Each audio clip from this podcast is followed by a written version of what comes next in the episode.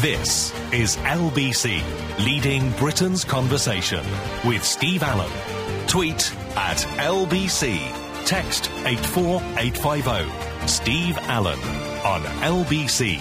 Morning, everybody. Welcome to Sunday morning. It's L B C. It's Steve Allen until eight o'clock this morning as we trawl and troll through the papers, finding you the stories that get you going, no, not them again, or good grief, they're still alive. I can't believe it.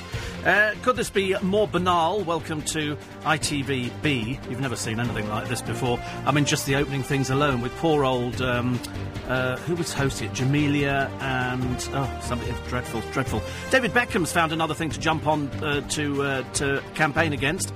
He's campaigning against Ebola now. I mean, you can't believe it, can you? Do you seriously believe that David Beckham has got the faintest idea what Ebola is? No, me neither. Whiskey one day, Ebola the next, or is it just more things to keep the profile right at the top of his game? Just remembered who the other presenter was. It was Peter Paul Andre, who was doing a, a rather banal attempt, as they, as one of the T V critics said, watching Peter Andre present, it's like the bland leading the bland. Sarah Ferguson's back in favour. That should please somebody. Certainly not Prince Philip, I shouldn't think. Anyway, she's being allowed to use Windsor Castle for a party of three hundred of her closest friends. Although whenever you see her out, she's always by herself. She didn't seem to... I didn't know she knew three hundred people. You know, if you really want to go to Freebie Fergie's place, well, there's a, there's one coming up for you. Uh, in Towie, they're all splitting up all over the place, as indeed we predicted ages ago on this programme. I did tell you some time ago that I thought that poor old Chloe Sims, the world's oldest reality show star, I mean, what is she now, seventy, seventy-five, eighty? Difficult to tell. And little Elliot Wright, who's sort of been married, now he's not married, and sort of plays the Lothario, but a bit of a thug recently. You know, we've seen some nasty little episodes with him on the programme. Uh, they've split. Uh, it's only because, I think, uh, a couple of weeks ago, she was making nesting noises and started saying, oh, I can't wait for him to ask me to marry him. And he must have gone, yeah, you're having a laugh, aren't you, love? I'm only with you for the publicity. I'm not with you for anything else, and so that's why. So they've split. They've announced that they're not together anymore. Oh, dear. Back on the shelf for poor Chloe and uh, playing the field for Elliot. I should imagine people must be throwing themselves at Elliot. And, of course, uh, they didn't do that before because he was married. Then the marriage went west. Wonder why that did. And um, then he p- picked up with Chloe because she was getting loads of coverage in The Only Way is Essex. And, um, and then once he discovered that he could make it... He doesn't need her. He's ditched her. So she's sitting on the shelf by herself and he's off playing the field. Uh, the person that uh, Christo was talking about this morning was Doris Stokes, the medium, the dead medium. She's dead now. And I'll just explain what the story was. Doris Stokes used to do the same as a lot of these mediums. They go around, they sell out theatres and uh, they apparently contact the other side. Well, in the case of Doris Stokes, she was a fraud. A fraud from start to finish. She lied through her teeth on everything, and so they decided they were going to set her up on television. Not set her up in any other way, apart from they were curious as to how certain mediums managed to make contact with the other side. And so they've got little old Doris, who's a little white-haired old lady, a bit like that, you know, the kind you would trust until you realise what a fraud she was. And she's sitting there on the chair. Robert Kilroy-Silk has got an audience of people in, some of whom believed in things like that. I, I always believe that the people who believe in mediums are the same people who believe in crop circles. Even if you presented them with the evidence of students with a torch and a piece of rope and a, and a broom handle and you showed them doing it, they still wouldn't believe it. They're that blinkered. So the people who want to believe in mediums, believe in mediums. And you could sit there till the cows come home saying, listen, it's just cold reading. That's all it is. It's cold reading with a little bit of guesswork that comes in. I don't believe any of them have got spirit guides, but that's my belief. I'm allowed to believe as well. They can believe that they can talk to the other side. I couldn't give a stuff. Not remotely interested. In the case of Doris Stokes, she sits there. And uh, and they do the bit about, you know, so you hear voices. Yes, I hear voices from the other side coming through. And uh, otherwise, OK, it's OK. And then they said there's a couple here. For the sake of, of this programme, this is uh, Brian and Rini. And uh, Brian and Rini uh, came to one of your shows and you, you contacted their son who'd been killed. And, of course, I mean, Doris Stokes can't remember anything. She couldn't remember a name, I should imagine. And she goes, uh, oh, yeah. And... Um, And so he said, and so he said, you know, was it a comfort to you? But yes, it was a big comfort when he when he came through. And they said, did did you not think that it was a bit odd that she managed to target you? And they went, no, not really. And so Robert Kilroy-Silk said, why? And they said, well, she sent us tickets for the show. What she'd done is she'd gone, you know, she'd said, just hypothetically, you actually say, um, here we are, and we're, and we're playing, say, the Cliffs Pavilion in, um, I don't know, Southend. OK, and I'm doing that a week Tuesday. So I find out what the local paper is. I either check it out online and I look for people have been killed. People in road accidents, something like that. Somebody was knifed to death or whatever. Because the chances are that these people are going to be going to your show. And it, just to guarantee that this couple went to Doris Stokes' show, she sent them a bunch of flowers and she sent them tickets for the show saying, come to the show. So she knew they were going to be there. She knew they were going to be there. So, of course, it wasn't very difficult for her to then say, oh, I've, I've got, you know, Michael. Michael's coming through to me now. Michael's standing here. And and that's how it worked. In the case, I don't know how the other ones do it. I've got no idea. Not really interested. I just think that there are certain things that are, that are strange and some things that aren't. But what I what I don't like, and do you know what they, they worked at? Sally Morgan, for example. How much money do you think Sally Morgan is turning over? They reckon about four hundred fifty thousand a month. That's what they reckon she's turning over. Counting the stage shows, counting what people pay, counting the fact that it's all the family involved in it, it's low overheads, very low overheads. The old man drives her, and more on him a bit later. He turns out to be a nasty little homophobe. Whew. Sally Morgan's husband? Whew, dear God in heaven, I couldn't believe what I was watching on the internet. I couldn't believe the rantings of this man. He doesn't call gay people gay, he calls them poofs. He's a nasty piece of work. She's trying to backtrack and do damage limitation, but believe you me, this one I think could run. This one I think could be a runner in the Sun this week. We'll wait and see, shall we? Anyway, so they go there, and out of an audience of, say, six hundred people, you know, you're going to talk to, what, five people, six people, something like that. And when they actually hit on it, because sometimes you notice they go, oh, I've got somebody here. Oh, it's it's Zoe. No. Do you know anybody called Zoe? No. Does it begin with a Z?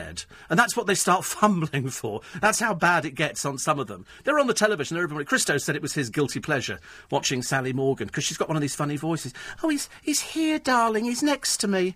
Where? I looked on the stage. I saw nobody. Nobody. Just her big fat bum on the stage, which takes up most of it. And I'm looking, and she's going, he's here with me now, dear. He's here.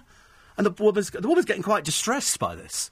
I thought, I'm not surprised because they definitely remember taking him to the crematorium. And now, all of a sudden, he's come back and reassembled himself in front of the great Sally Morgan, who, of course, as uh, Sally Morgan has, has dealt with the stars. She's she's she's dealt with Lee Ryan. She told Lee Ryan. She didn't tell him he was a bit of a dipstick and a pervert, but there you go. That's the best we could manage, isn't it? So anyway, so uh, more on Sally Morgan's husband later on. This was a, this was a story about a guy who has been to a few of Sally Morgan's shows, and he's handed out leaflets outside. You know, saying, do you know, you know, this woman's... Be very careful, because Sally Morgan is sold as an entertainment. Christo pointed that out to you this morning. They sell her as an entertainment. They're not selling her as she contacts the dead. They're selling her as an entertainment. So she entertains, because in theory, if you charge money for this, I think you can go to prison. So it's it's an interesting dilemma, but they reckon she's turning over about two million quid a year. That's what they reckon she's turning over. In between the books and the C Ds and the tapes and the private readings and the stage shows, about two million quid a year. It's not bad, is it? It's not. I'm thinking of trying it myself. Thinking of trying it myself. Sure, it'll work. Uh, Ian says, the chap from the Trogs was a great believer in crop circles. I know he put all his royalties from Wild Thing into crop circles. All the royalties went back... Because because people want to believe. I, I don't have a problem with people wanting to believe. It's always the fact that they're as thick as bricks, that you can't get it through to them, that, you know, there are no things like spacecraft coming down, creating a, a crop circle and a geometric figure. It's just... cobblers, OK? It's as simple as that. It's as simple as that. It's all done by students, all done within a radius of a pub, within five miles radius of this one pub, which is right slap bang in the middle of the countryside. It's where all the students go, and they go out there with some torches and some graph paper, and they do it with a piece of rope and a stick, and they've been doing it for donkey's years. Donkey's years. Some of them are very complex, and that's why people say, they say, it can only be done by people from outer space. Why would people from outer space want to come down here in the middle of a field in Wiltshire and do a pretty design? Ask yourself the question, ladies and gentlemen. Goodness sake. Uh, two very interesting guests today, Steve. Stephen Fry and uh, Sharon Corr. They were good, weren't they? They were good. I'll tell you, we've got so many good interviews coming up for you. Really, really, so many good interviews. Next week, uh, I'm going to run David Baddiel because he's got a show called The Infidel, which is out at the Theatre Royal, Stratford East. And, uh, we, again, we had one of those... Ch- you're going to think you're hearing deja vu, because I talked to him about inf- infinity and where... It, because he has a theory, because he's an atheist. I've spoken to a lot of people recently who are atheists. But uh, Sharon Corr was lovely. Lovely, lovely, lovely. Uh, we got some stories from the X Factor for you this morning. Who else did we? Well, Donny Osmond, you know we did. And uh, Donny Osmond and Torvill and Dean. And uh, who else we got? Oh, gosh, we've got um, Torvill and Dean, Hugh Grant, and who else? Oh, Ray Winston. Gosh, I, I lost track this week. There were so many. We've got Gary Kemp coming up this week, and uh, we've got somebody else and somebody else and somebody else. We've got loads, loads of people. Loads and loads of people. So all of that. Uh, the Apprentice starts next week. They've started coming up with their usual claptrap in the papers, like, you know, uh, Lord Sugar holds no fear for me. I'm used to firing people. You think to yourself, is it funny? You've never heard of any of these people because they're all dipsticks. And they all sit there coming up with their little rehearsed lines. It's quite embarrassing, I'm afraid. Linda Bellingham has filmed her final Loose Women. They had to do it the other day because she obviously gets tired, so they've done it with the people she worked with. She worked with, which was quite nice. You've had to put up with the interviewing techniques of uh, Janet Street Porter and Colleen Nolan, but, you know, the rest of it's OK. They've all been reassembled. And it's a very brave thing to do. I'll probably do the same myself if I get to that stage. Uh, Carol Malone will talk about tax dodging. And, uh, and the X Factor hopeful, Chloe Jasmine Wichello, another naked picture thing that's appeared. Oh, it's just, everybody's doing it. Everybody's at it like like sheep, I'm afraid. It's just absolutely ridiculous. Oh, and the uh, nervous X Factor hopeful. The moment I saw her, I knew there was history. I knew there was history for Stephanie Naylor. Apparently all her friends at school, so-called friends, have come out and said she was a bully. She made people's lives hell. Her little people have retaliated by saying she was bullied quite a lot at school. Because they all say that, don't they? They say the people who are bullied become the bullies. And in her case, she was. I don't believe a word of anything these people say. The, uh, the ugly um, Italian bloke's got quite a good voice. But, I mean, let's face it. What, how, how far, I must say, Paul Potts can make it. I suppose there's hope for anybody.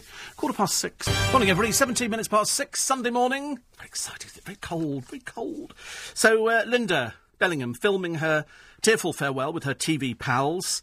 She wants to make it through to Christmas. That's what her objective is. Uh, I think she's tired now. She's going to stop the chemotherapy very, very shortly. Uh, everybody on the team has said, you know, we really hope she makes it through to Christmas. I'm not totally convinced she will. I'm not totally convinced she will. Uh, she's stopping. I think every day is an effort for her now, and it will become so because now we're into October. We're up to the twelfth of October. I think by the time you get to the twelfth of November, that's a month down the line, I think things will change dramatically. And I think she'll become... She's obviously getting more and more tired now. And I think when she stops the, the chemo... I mean, she's got this goal. She wants to see Christmas. She wants to see Christmas. I don't know what the doctors have said to her. We're not privy to that kind of information, and I wouldn't want to know. But I'm just sort of thinking, judging by what she's having to do now... And she's trying to get stuff in. It's, you know, she will, I know, because I've been with people who've been through exactly the same.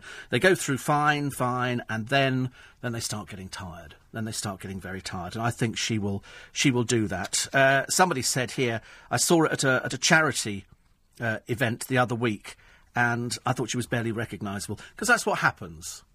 There's no point in beating around the bush. I think we have to be totally honest about everything nowadays. We must be the only country in the world that can't deal with people dying. We're just rubbish at it. We're just rubbish. We just fall apart and it's difficult. Whereas, in fact, the more we talk about it, the better it makes it. And when I first saw the pictures of Linda, I thought she has that look, that look of somebody who is who has not got much longer to live. But they'll make her as comfortable as possible. That's what we do. We make people as comfortable as possible. She's so lucky she's got so many friends, because that makes a lot of difference. Because bearing in mind, there are people going through this, they're going through it by themselves. She's going through it with the help of a lot of people, um, in the same way as when, when one of the Bernie Nolan died. Exactly the same thing. They've got the family and they've got people around them. The fact that they were all arguing at the last minute, of course, I suppose is neither here nor there. But it's it's a difficult thing, isn't it? It's a very difficult thing. You might be going through it... Um, yourself, in your family. So you know exactly what she's going through. She's putting on the brave face. She's making sure that she... She's in show business. She's been in show business for donkey's years. And that's, you know, it, the show goes on. Uh, eight four eight five oh. Keith in Wiltshire says, with regard to crop circles, we're not all students. Oh, you don't need a degree. No, you, you don't need uh, a degree at all for doing crop circles. But they've been being done by people for years. I just... I think it's hilarious. I wish somebody would bring out... Nobody's ever brought one out on how to do a crop circle. As far as I know, there is no... Perhaps I'll bring one out. Perhaps I shall contact you, Keith, and then we can go down and you can show us how you make it late at night, and then we can pretend. We can pretend it was a spacecraft that came down from another planet. And uh, a little thing like E T, the dog goes... Psss, and E T standing there and goes... And all of a sudden there's a crop circle. That'd be good, wouldn't it? Uh, eight four eight five oh, steve at l b c dot co dot u k. Uh, Colin Fry is uh, is another television medium. Oh, uh, they all do it, don't they? I've seen Colin Fry's show. He he appears on one of the I T V channels in the the morning. And, uh, and they, they, oh, I've, uh, my spirit guide's here. Oh, what's happening? Oh, I can't believe it. Oh, look at this. Oh, I've got a lady with me. And as opposed to asking her name, it's like when, when sort of Sally Morgan has the, oh, he's here, darling. He's here with me now. You think, well, ask him a question. Ask him a question. But she never seems to ask them questions. So, so perhaps the dead people are psychic as well. That'd be funny, wouldn't it, really, if, if all of a sudden this person materialised in front of them. You know, because we've had programmes, haven't we, on the television, in the papers, where they, they bring out the barking man, and they say, well, I saw this ghost, and it walked through a wall, and, oh, go away, for God's sake, it's just rubbish. I keep saying this building should be chock-a-block with them. If London has got as many ghosts as we think, all the people around the Tower of London, at night time, it must be, I mean, it must be a, a whole sea of ectoplasm. People wandering around, walking through castle walls, with holding their heads under their arms, and things like that, going, I was murdered here some years ago, I was, I was so, Missus But uh, no, all we get is Sally Morgan and her gigantic arse up on the stage saying, he's here, love, he's here with me now. And you think, where? Where is he? I've looked around that stage. There's nothing on it, I'm telling you. He says, oh, do join us next year. I think somebody should bring out a D V D. I mean, somebody should really... Somebody sent me one. Do you remember I told you the story? Some barking mad person sent me this D V D about crop circles and how they're real. And so, of course, I poo-pooed it, you know, being a normal, sane person with a brain between my ears. Uh, this woman then wrote to the manager and said, it's absolutely disgraceful, Steve Allen. And so they said, have you still got this thing? I said, oh, Christ, I don't know, might have, might not. Oh, she wants it back. I thought, well, don't send anything in if you want it back again. I was determined to erase it with a magnet, but I was lucky I didn't. I didn't have a magnet, so I had to send it back. I was toying with the idea of sending it back without a postage stamp on it, just to make it more interesting. I love that. Uh, but it is funny, isn't it, that people so want to believe in, in things from another planet. They so want to believe, because we've been fed this diet of Dan Dare and Little Green, and they're always little green men. I don't know why they'd be green. What logical reason was there for being green? I suppose because Robin Hood was about at the time, and he was always dressed in green, so he matched him with the leaves. Must have made it hell come autumn, when all of a sudden, you know, you could you could you could see the trees, but you could see Robin even clearer in there. Eight four eight five oh Steve at l b c dot co dot u k, and I shall uh, weave everything in on the programme uh, for today. So, um, oh, there was the other story, wasn't there? And I only dreamt about this the other day. I mentioned the statue of Eric Morecambe being up there, and I thought, I'm surprised that no tow rag has tried to cut it down and sell it for scrap. Lo and behold, somebody did it the other day in Morecambe at lunchtime.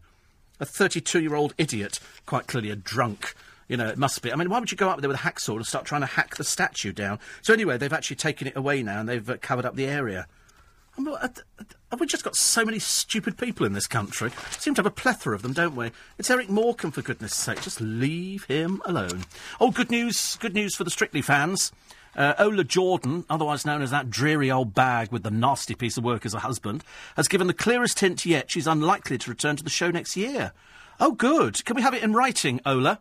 I only ask you, dear, now, because I know, I know, I'd, I'd, I'd hate to think this was a publicity stunt and that anybody was remotely interested in anything you said. Apparently she's unhappy that bosses axed her husband James from the lineup. Well, he was rubbish, dear.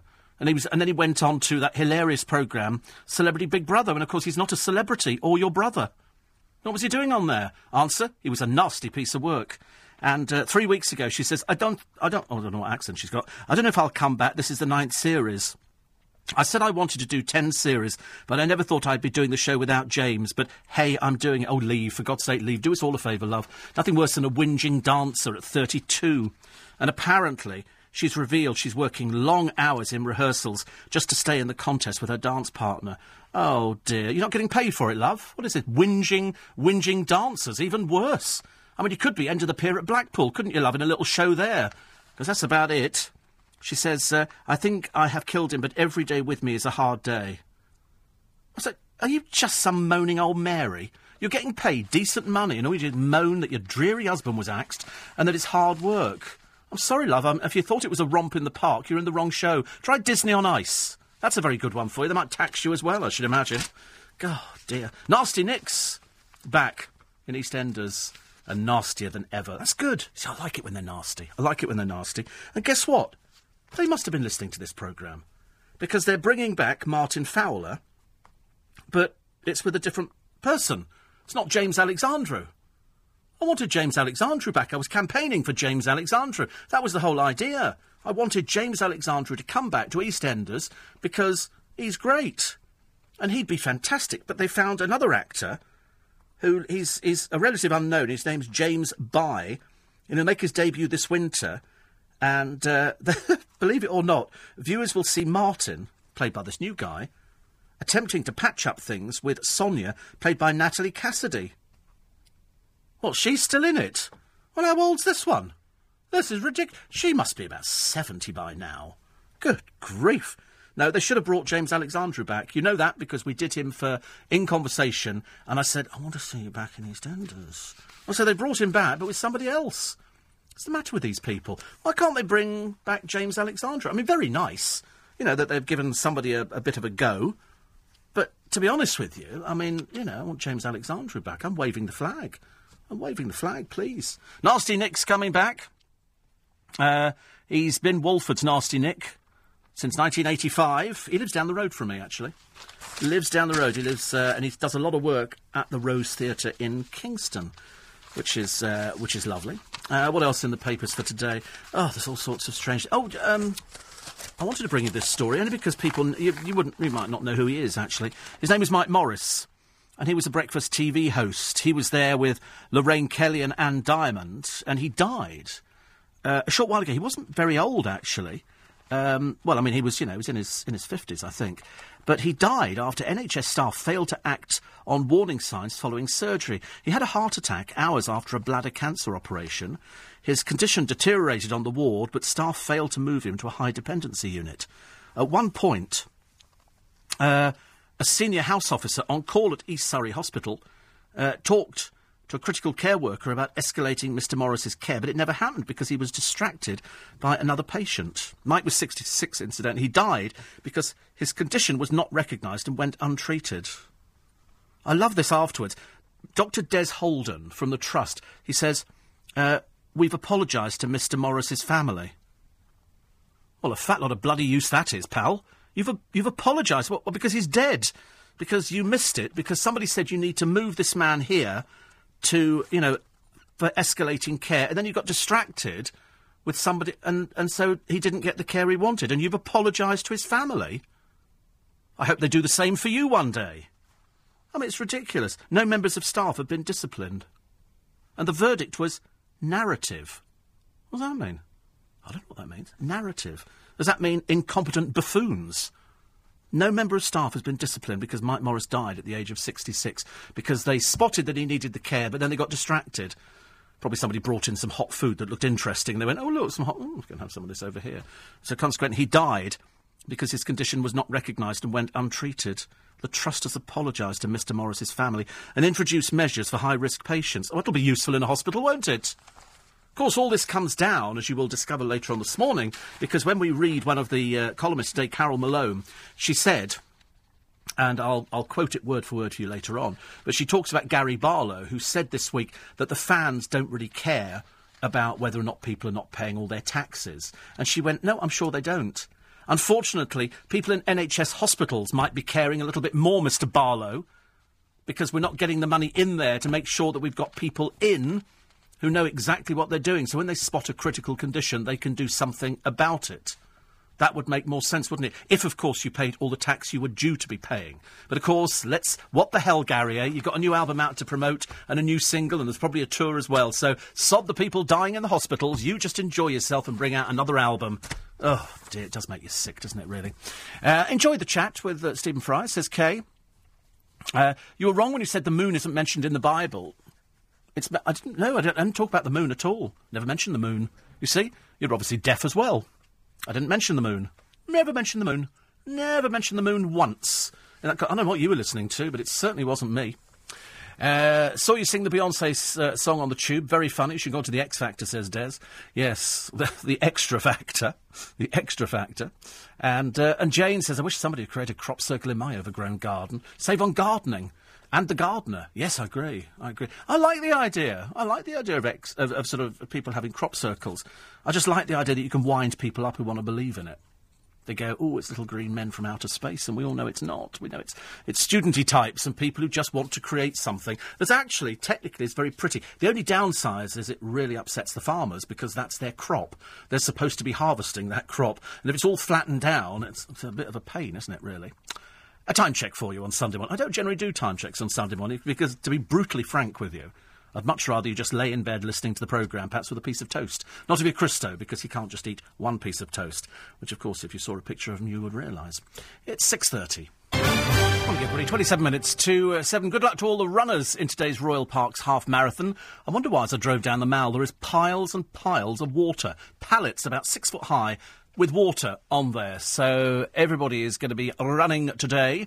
And, in fact, Winnie's taking her nephew along to watch it in Hyde Park. And then we're going to see the new Teenage Mutant Ninja Turtle film. And have a wander about London, have something to eat. There's something going on in Trafalgar Square, and that's, that's part of the marathon thing as well. I don't know, lots of little stalls that appear to be uh, set out, so that could be part of it as well. So I'm... Go- oh, I don't run... I just realised I'm going to see the Rembrandt exhibition. So cultured. So cultured. There you are. You think I'm going to a screening of The Only Way is Essex. No. No, I'm definitely not. Lovely picture in the Sun today of... I didn't know who it was, actually. It's so airbrushed. Turns out to be Sam Fahirs. And uh, you think, my God, you're airbrushed within an inch of your life. It's unrecognisable. If somebody showed you a picture and said, who's that? And they go, I don't know, who is it? They go, it's Sam Fahirs, whatever her name is. Oh, blimey, that's a quick sex change for you. And uh, not the oldest we've seen today. There is one in the front of the papers. She's uh, an eighty-one-year-old. She's had a sex change at eighty-one, proving that there's uh, no age limit on this thing. Anyway, so here's a picture of Sam Fahirs. She's got a, a calendar out, but the, the picture is of somebody completely different. Never seen it. Oh, dear, good Lord, love. I'm sorry, this is uh, Tory Brooks Newmark, who's... I mean, what on earth was going through his mind? I mean, there is a picture of him standing in his bathroom. I'm sorry. Pebble dash? I don't think so. Not my idea of fun at all. It's a very plain bath. There appears not to be a shower there. If there is, it's the other end of the bath. And he's holding his camera up to the mirror, and he's standing st- stark naked there. I mean, to be honest with you, if you're that unattractive, keep it covered, really. And so they've they've luckily spared you the offending article, but he's smiling as he's doing it, and you think, you're an M P. I mean, it would be like, I mean, I'm trying to think of anything that would be more ridiculous. The Queen Mother doing a selfie, you know, in the bathroom. You know, it would it would be equally ludicrous. You just go, this just would never happen. And when you see this man here, you think, you're an M P, you've got five children, his wife has now quit home. I'm not at all surprised. I'm not at all surprised.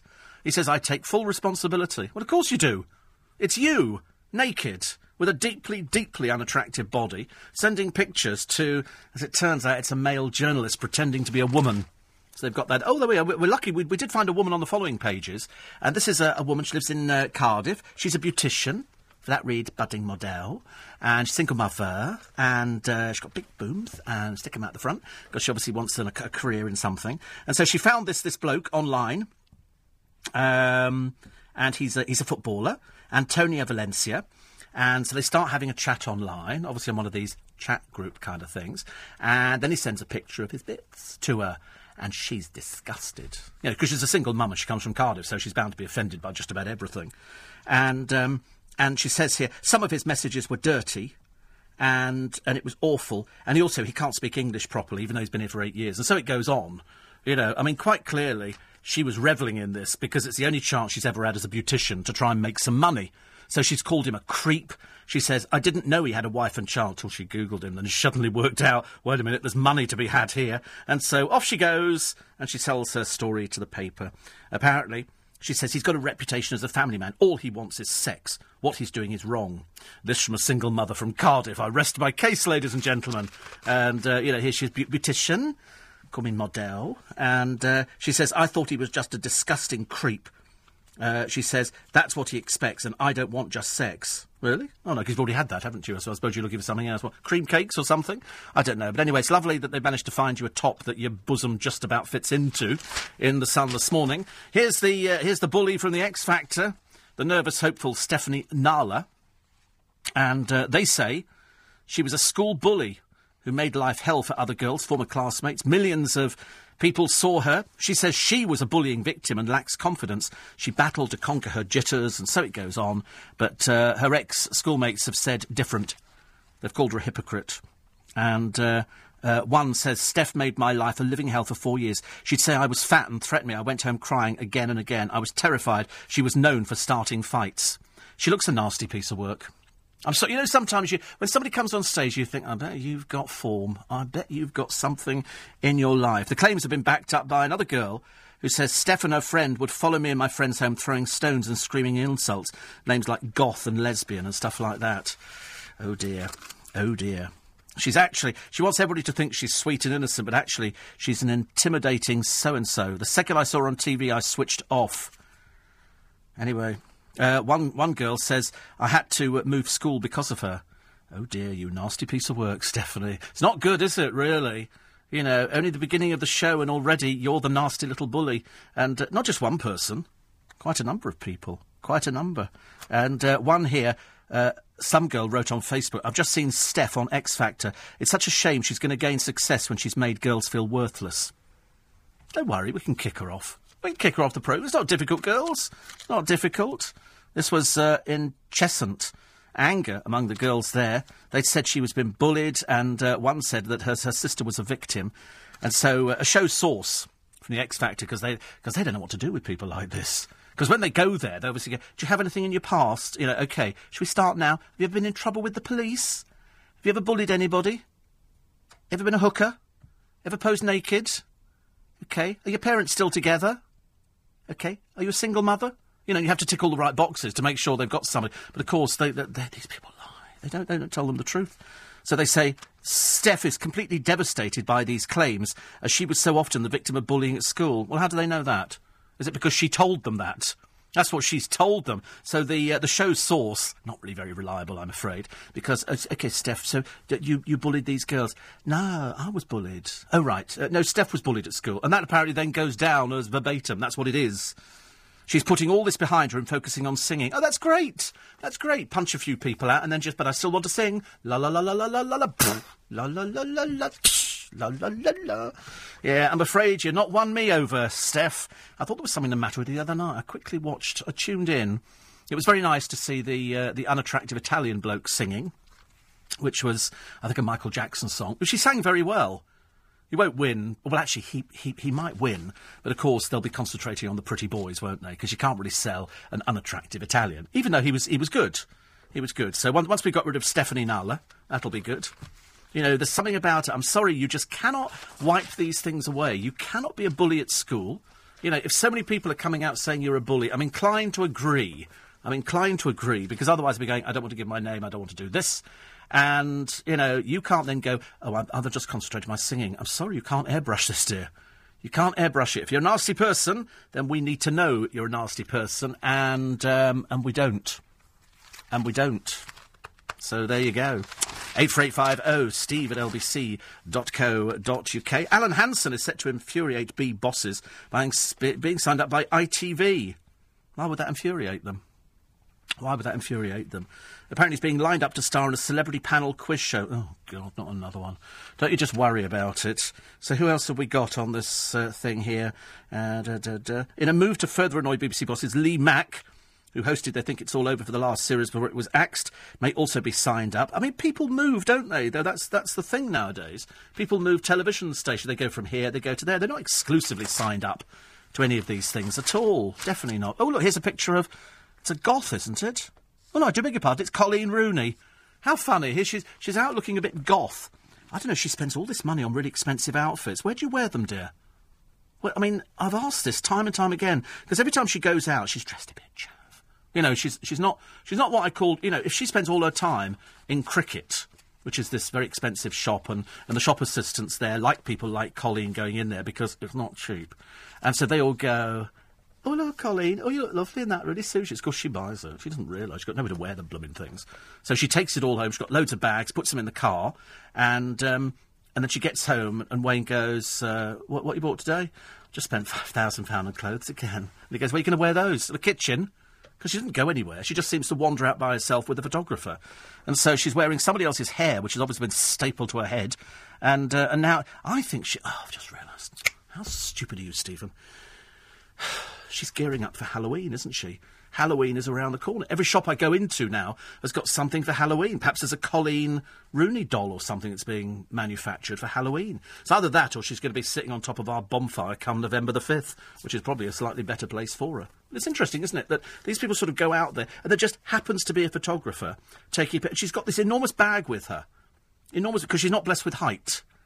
She's not blessed with height, and so she's got this, and I don't know what she's got, and perhaps there's another head in there or something like that, and she sort of takes off the ugly head and then puts on the pretty head. But she's wearing, and it looks like a sweatshirt and sort of really cheap, chavvy boots, and they, which probably cost a small fortune, you know, because they've got loads and loads of money, haven't they? Unbelievable. Unbelievable. Oh, my Godfathers, what's that? Oh, yes, I, I didn't, I don't, I don't like to bring you bad news, unless it makes us smile.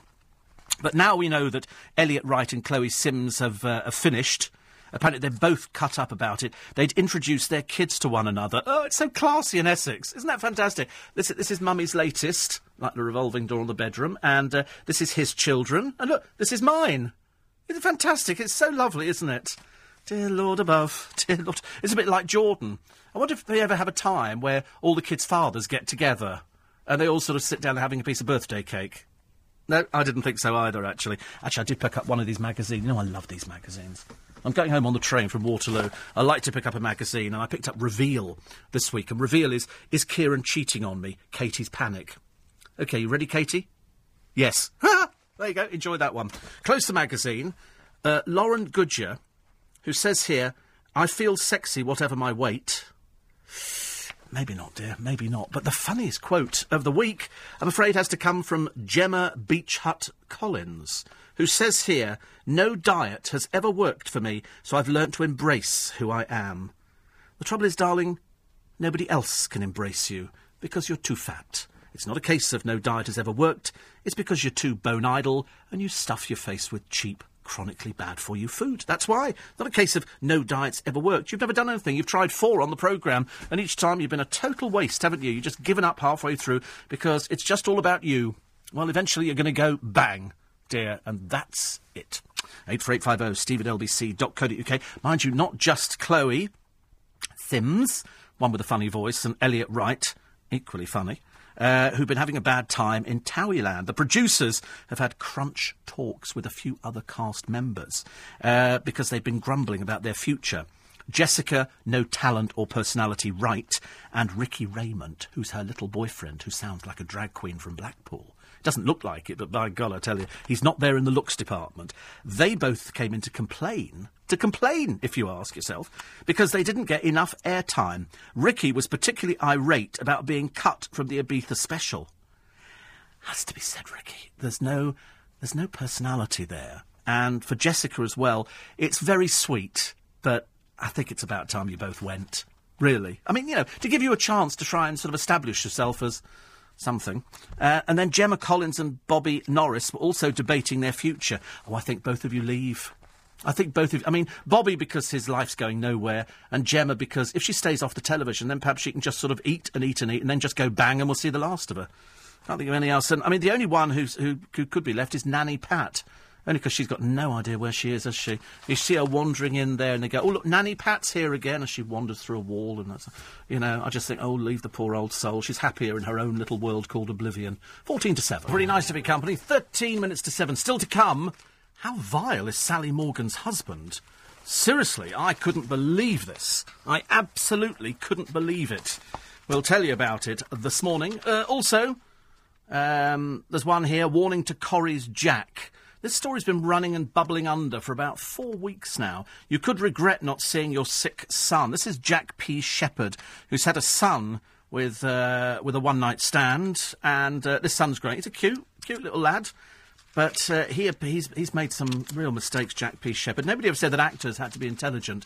Uh, this one's kind of plumbed new depths, as far as I'm concerned, mainly when he was talking about the dogs that died in that dreadful kennel fire, and then other comments that he's made. Then he had to delete his Twitter account because people were, were sort of having a go at him. I mean, quite rightly so, I have to I have to say, uh, because it's just uh, it's just absolutely dreadful, absolutely dreadful, some of the things that he said. And so now the, uh, the girlfriend has... Uh, gone in the papers and said uh, to Grayson, that's what they call the kid, Grayson, his father is just another man on television, it's so sad. Yes, I mean, I don't quite understand why these actors go like this. They sort of have their little fling, and then they just dump. She's a very pretty girl, Sammy, and Grayson, who's got a rare genetic disorder. He's a lovely little kid. He really is. And she says, if I saw Jack in the street, I'd just carry on walking. It's awful, isn't it, really? It's awful because he's so, you know, it's so you feel like shaking people and going, why is it that you just totally ignore these uh, these people? This is your son, for goodness sake. Fears are growing for Muhammad Ali, once fam- famed for his lightning speed and even faster tongue. He's now so ill he can barely speak. He's seventy-two. He's got Parkinson's disease. He's had it for years. He's becoming frail. He's more and more housebound and uh, things not not looking good at all for him at the moment. Have you any idea, says Polly, how stressful being a hospital doctor is? Yeah? Well, that's not an excuse. That's not an excuse. And actually, Steve, an apology from a hospital after such errors doesn't some odd way help. Really, I'm sure it does, yes. I'm terribly sorry that uh, that we sort of had other things to do on the ward and we didn't give your father the uh, the care he should have had. So he died. Yeah, that's a fantastic thing. Fantastic. I'm sorry, Polly, I don't see that as an excuse at all. I really don't. This is the N H S, dear. This isn't some backstreet abortionist. This is a, this is the N H S. This is a hospital. It's a big hospital. They're supposed to be in touch with things like that. They'd already said he needed serious care, and then they got sidetracked with something else. They got sidetracked. You know, why did they not just go back again? You know, ridiculous. Ridiculous, I'm afraid. So uh, I'm not I'm not accepting it as an apology. Uh, the Jehovah's Witnesses shock allegations to rock the church that preaches door-to-door. The sex abuse cover-up. Good Lord. Victims sue church of perverted elder. I don't think this is uh, in this country. Is it in this country? Wait a minute. Uh, yes, it is in this country.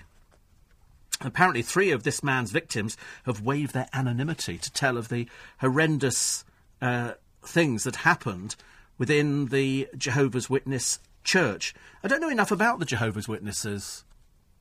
I'm sorry to say. I should know more about them. Are they the ones who come round door to door? And they, they sort of knock on the door and ask you if you want help or something. Is that the Jehovah's Witnesses or is that the Mormons? I don't know. We, we, who, who is the Church of Latter-day Saints? The Seventh... I, I don't know. What, that's the Mormon, is it? Oh, right, OK. Well, anyway, they've got one here. I suppose, really, if you are a sexual pervert, I suppose the easiest thing to do is to go into the church. As Christo was saying earlier on this morning, the Catholic Church's history, I'm afraid, is absolutely abysmal. And so here they say... Um, Every week, women tell me of flashbacks and nightmares. This is widespread child sex abuse and rape by senior church members covered up by Jehovah's Witnesses. Elders have been accused of brainwashing abused women and girls and not going to the police so the church can maintain its squeaky clean image. Good Lord. Uh, they're said to have not taken enough action against suspected paedophiles in its ranks. How many paedophiles are there? I mean, it's, it's everything paedophiles. I mean, we're not, we can go to the fish and chip shop and discover paedophiles there as well. Because every church has got it. Every church has got it, haven't they? Their lawyer, apparently two women who were sexually abused, are filing papers saying the church has failed in its duty. And uh, the lawyer has warned this could be the tip of the iceberg, likening it to the sex scandals which have rocked the Catholic Church. It's claimed there are at least fifteen other victims in the U K. Wow.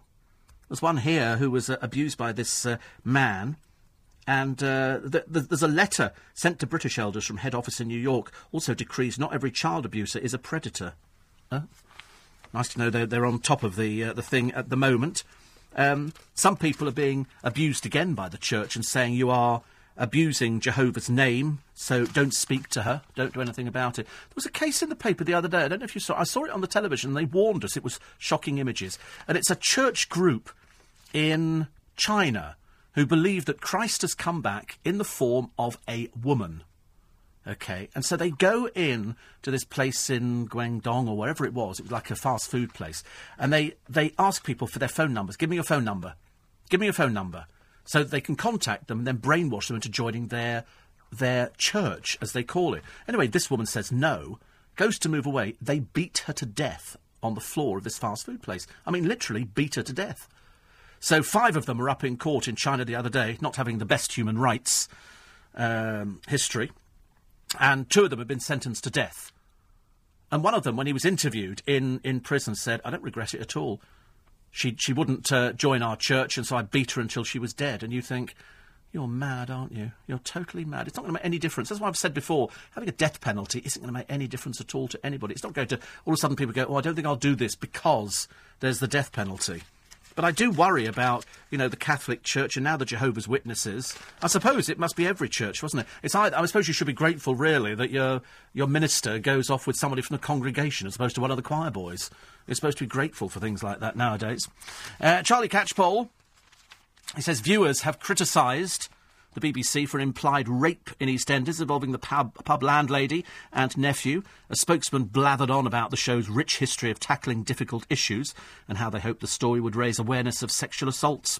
Cobblers, as they say down Walford Way, says Charlie Catchpole. It's about ratings raising, sagging ratings, nothing else. Yes, exactly. That's what it is. Even though they're doing it properly, they're talking to the rape crisis centres and, and they're doing it in the way that it uh, that it should be done. Uh, he talks about uh, Tamara Eccleston, who's confused about what toast is or isn't. She says, it's called bread or toast when it's not toasted. Good question. Good question. He says, if Tamara Eccleston speaks and nobody hears her, does she still talk twaddle? And uh, ex-Corrie Floozy turned magazine totty, Helen Flanagan's ambition is to play a star-crossed lover, the female lead in Romeo and Juliet. Titter ye not, as Shakespeare almost wrote, did my heart love till now, forswear its sight, for I ne'er saw true beauty till this night, and a lovely pair of knockers as well. And uh, that could have been Shakespeare, so that's Charlie Catchpole writing in the papers for today. The sad news is, and I know that you'll all be with all the music lovers around the world, that Subo's been silenced. She gets over to America to start doing a couple of her little shows, and uh, after thirty minutes the voice goes. I always think it's divine intervention from the Lord. I always think he's decided he's going to spare us from from Susan Boyle. Poor old Susan Boyle. Jimmy Tarbuck in the papers, as it was announced the other day that Paul Gambaccini will face no charges uh, at all. Jimmy Tarbuck, returning to the Palladium after fifty years, he says the sex accusers must be named.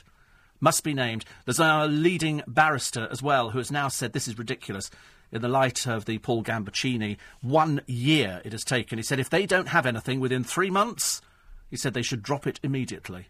Drop it immediately. A year this has gone on, an absolute year. And when uh, Jimmy Tarbuck steps on stage in front of millions of T V viewers tonight, it will mark a comeback and the end of a nightmare. He says, I was thrilled to be invited back. He's seventy-four. I did I did bump into him at uh, at a charity event a short while ago, actually. Because uh, I was trying to get him on the programme. This is before all of this all of this broke. But uh, it was in twenty thirteen that he was arrested by police, acting on information from officers. And uh, he spent nearly a year on police bail. During that time, he was unable to work. But in March, he was told there'd be no charges over an allegation of child sex abuse in the seventies, made by six individuals. Well, the trouble is they have to really start naming these people, because otherwise, you know, as I think Cliff Richard has said to people, who is this person? Who are they? I've got no idea who they are. Tell me who they are. Because some people, bearing in mind there's a lot of people with a lot of illnesses out there, I'll just put it as politely as I can, you know, and when these things come to nothing, at the end of the day, you have to start thinking, are these just mad people who go to the police and go, oh, this happened because they've got a fixation? I know that there was a, a woman who used to come here to this building. She thought she was married to one of the D Js. She would sit here waiting for him to finish his shift. Not on this station. And uh, nobody will marry anybody in this station. And uh, she was mad as a broomstick.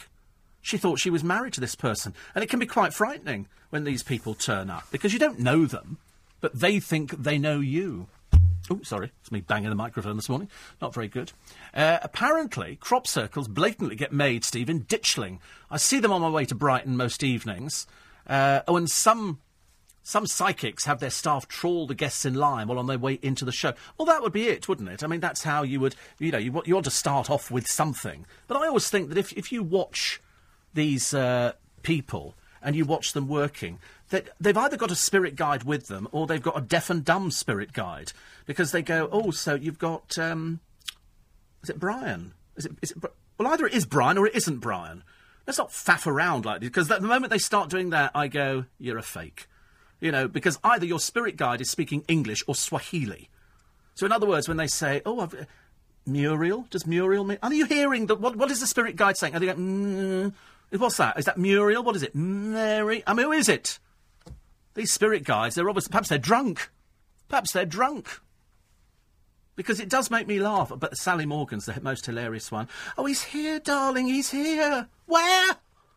He's not anywhere. In your mind he might be there, but I promise you, for the rest of us, he ain't there at all. You know why? Because he's brown bread. It's as simple as that. We had him cremated. He ain't coming back in any way, shape or form. He's not talking to you, dear, because he's got no vocal cords. OK, let's try and lay this on the line. You know, try and push it all to one side, but you wait, because you will see online the um, the Mark Tilbrook video.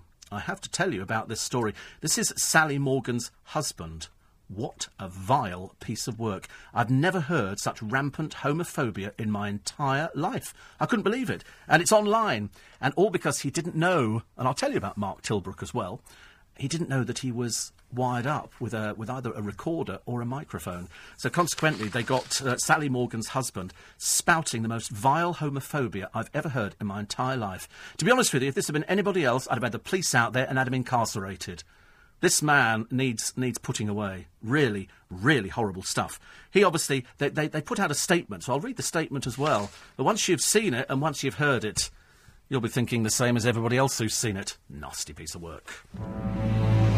Still to come on your early morning breakfast show. I think we're cooking with gas this morning. Incidentally, I must thank you all for the amount of money that we raised for Make Some Noise and for the videos which you've had a look at and had a laugh. And I don't mind you laughing as long as you donate some money at the same time. Lady came up to me in Twickenham the other day and she said, I couldn't get through. She said, she gave me a fiver. I thought I'd put it in my pocket. And uh, I shall put that into the tin for next week. one point one million pounds we raised to help young people suffering from bereavement, illness, terminal and otherwise. And it was just a fantastic day. Very stressful, but very, very rewarding at the end. Lots more to come on your early morning breakfast show. More nude pictures and David Beckham headlining another campaign, this time about Ebola. It's L B C. I'm Steve Allen. That and more is next. On F M, online, on your mobile and on digital radio. Leading Britain's conversation. This is L B C.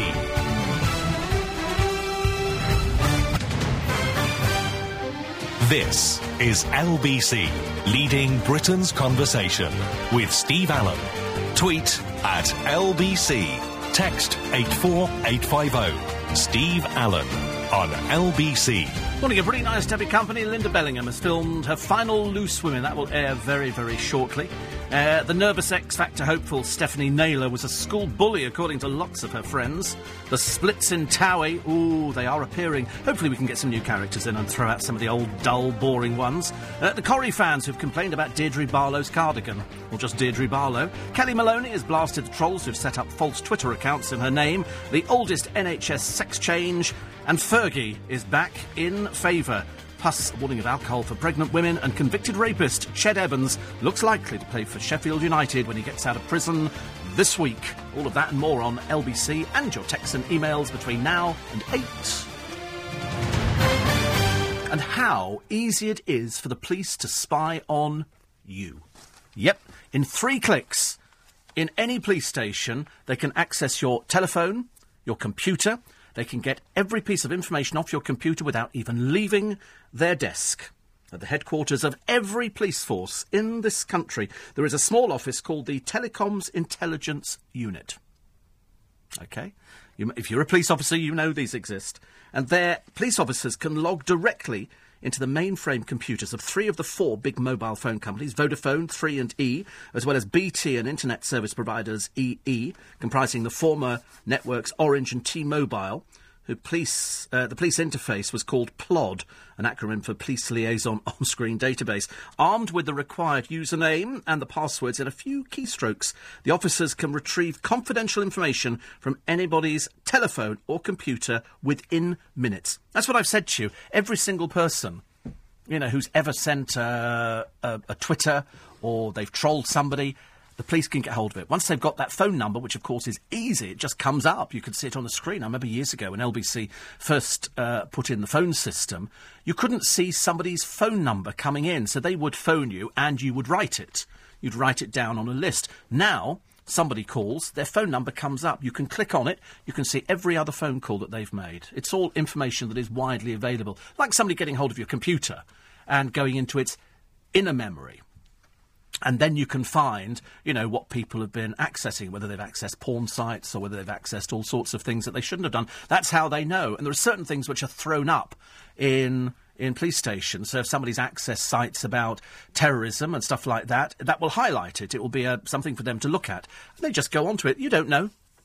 You don't know that somebody's been on your computer. You've got no idea. And on your phone, even easier. So when that woman the other week targeted the McCanns and sent four, over four thousand of these hateful messages to them, every single critic that I've read this week, because after she died, after she took her own life, then the internet trolls started on on the Sky Reporter. And every journalist, without without a shadow of a doubt, every journalist leapt to his defence, saying, why should he be sacked? What, for exposing a vile woman like that? He didn't expose her. He just went round to find out who she was.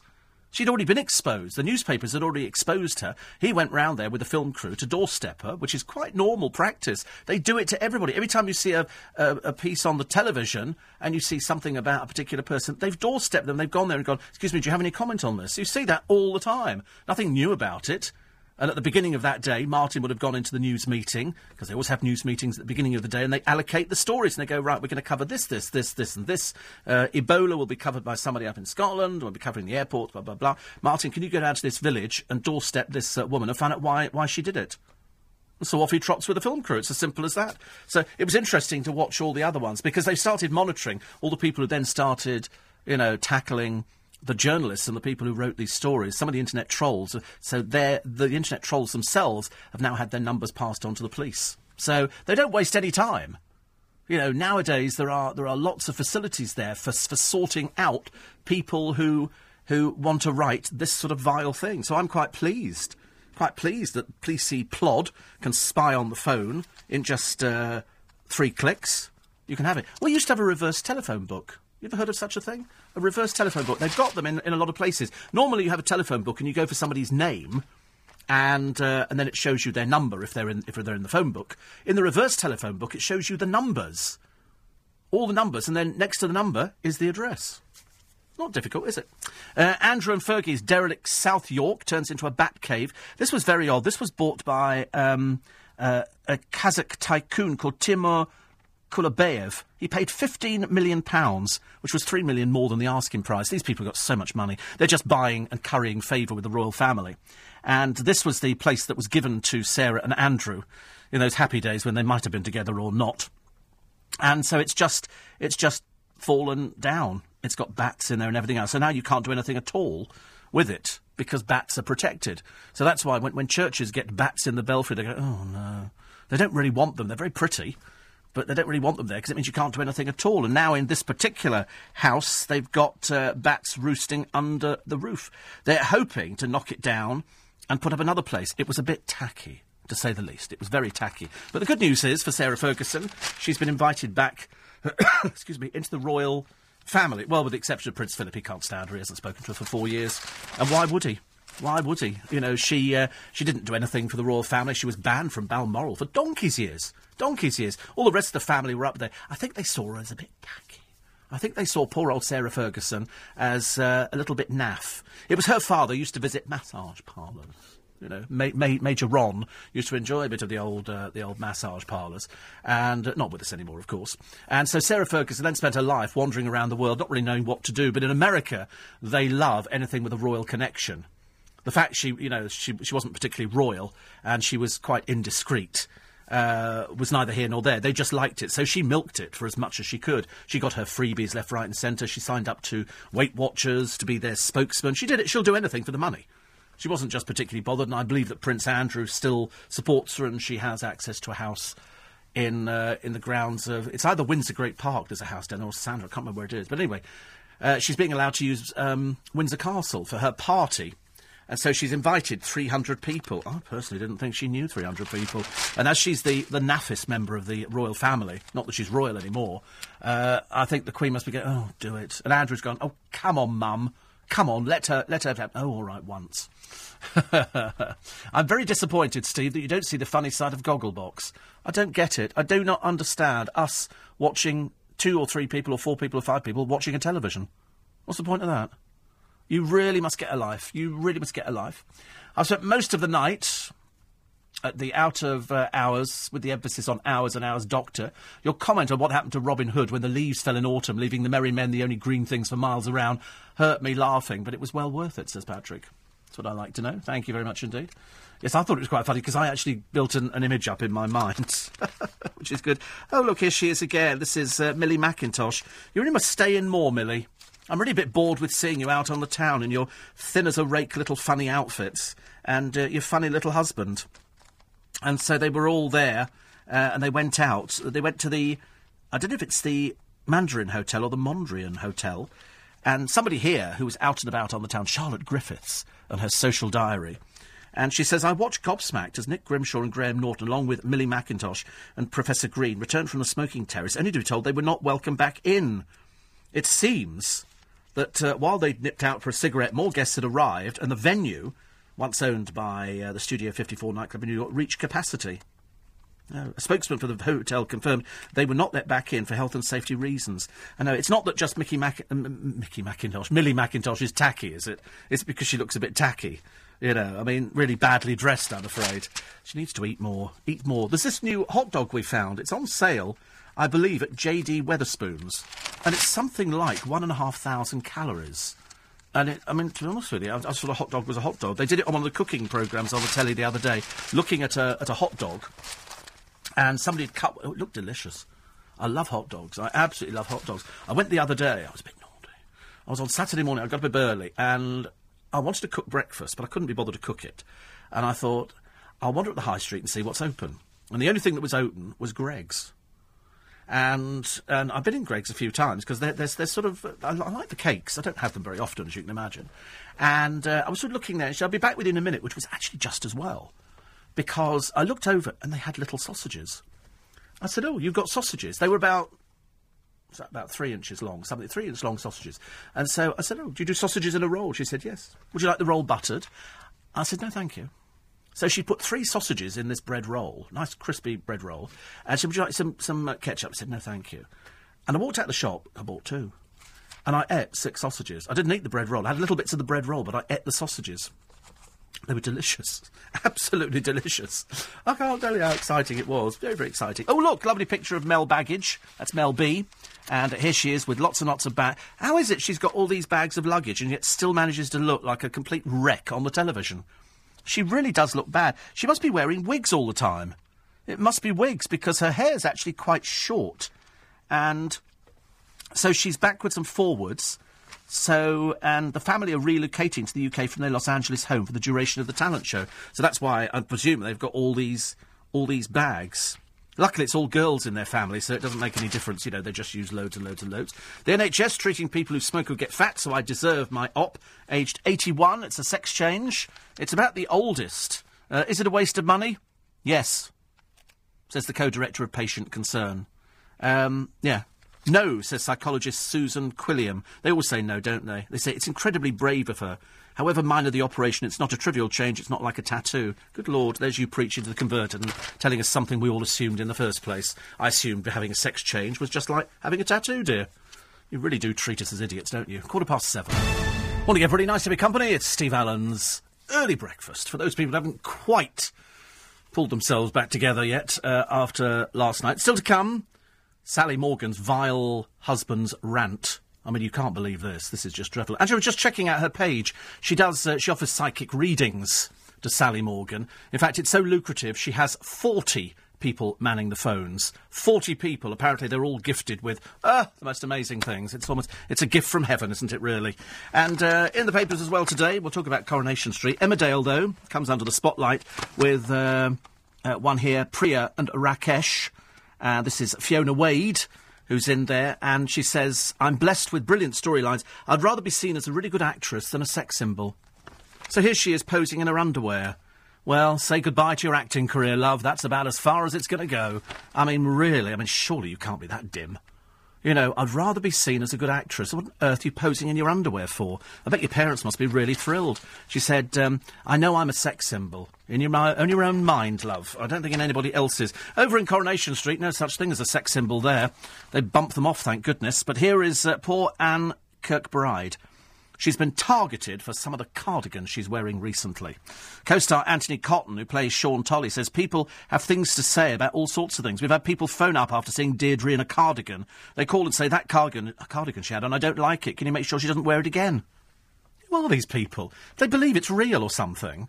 Are they so doolally when they watch programmes like that? I'd rather they all went out there and ate the, Britain's biggest hot dog. It's one thousand ninety-five calories. It's a barbecue hog dog. Now, in America, the hot dog is a bit of an art form. You can go to places where they do chili dogs and chili cheese, chili cheese nacho dogs. They, what they, I mean, this thing ends up becoming like a meal for an entire family. Over here at J D Wetherspoons, um, they've added chips. The average person does Uh, two thousand calories a day, and men two thousand five hundred. This is about one thousand seven hundred seventy-eight by the time you've finished. I mean, a McDonald's Big Tasty Burger with bacon has eight hundred ninety calories. That's nearly one thousand calories. At K F C, the Zinger Tower Burger has six hundred twenty calories. Uh, Burger King, known for its mega meals, only serves burgers under one thousand calories. Oh, it'll be good. The Double Angus smoked bacon and cheese comes in at nine hundred forty, while the barbecue double steakhouse at nine sixty-five. I mean, this hot dog here looks quite nice, actually. It's uh, pulled pork and cheese, and it comes with onion rings, and uh, it looks delicious. Absolutely delicious. I wouldn't want to eat it, but it does look delicious. You know, as somebody who sort of enjoys hot dogs. Lovely. Who's this here? This is Chanel Hayes. Good God, I don't know if she was still alive. Chanel Hayes is still going, ladies and gentlemen. No, I don't know if she was either. She apparently uh, was on about five hundred years ago on the television in uh, in Big Brother. And, uh, and that's about all you can say about her. She's, uh, she's nobody at all. Uh, Gary Bushell, talking about Towie, all about orange people flirting and fighting, and uh, very odd people they are too. And uh, and then it's uh, Jennifer Lopez. She's been offered more than... Oh, no, three former loves of Jennifer have been offered more than seven million to blow the lid off their romance with the singing superstar. Why on earth would you want to know anything about that? Presumably she's singing... I mean, unless she's got three bottoms or something, I don't really see there's any any problem at all. There's a T V extra told he wasn't good enough to play a corpse, has landed a role in a Hollywood film. OK, that's good. And Kelly Maloney. Yes, all of a sudden you can't keep a, a good one down, has blasted the trolls who set up false Twitter accounts in her name to abuse her cross-dressing and transgender fans. And so it goes on. But uh, it's, it's interesting. I've read through all the nasty comments. I'm flattered they think I'm important enough to impersonate. I know, it's quite sweet, isn't it, really? You have to look at it as a form of flattery. Also as stalking at the same time. I think the stalking bit probably is the, uh, is the best bit. Um, and also, Kerry Katona's mother, I'm afraid, is in the paper. Sorry about this, but um, uh, Kerry Katona's uh, mum had lots of pictures of the kids and of Kerry Katona.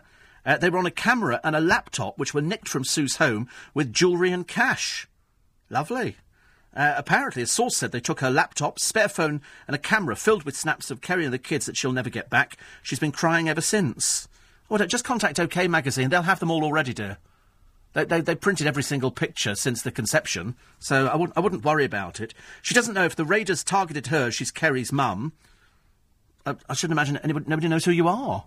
I'm ever so sorry. But apparently it's got lots of uh, pictures of the, of the children. Well, yeah. But as I say, just contact OK Magazine. She's sold every aspect of it. Won't make any difference at all.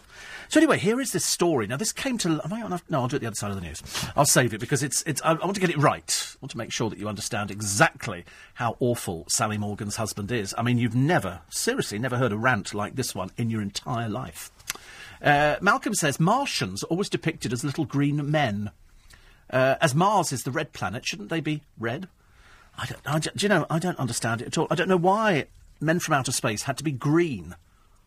I really don't know where, where it all stemmed from, but all I know is that people seem to enjoy the idea that there could be people from another planet uh, watching us, even as we sit here now, even as I sit here. I'm quite sure if Sally Morgan was in this studio, there'd be somebody next to me. My mother probably would come back and be standing next to me. She's here now. She's here now.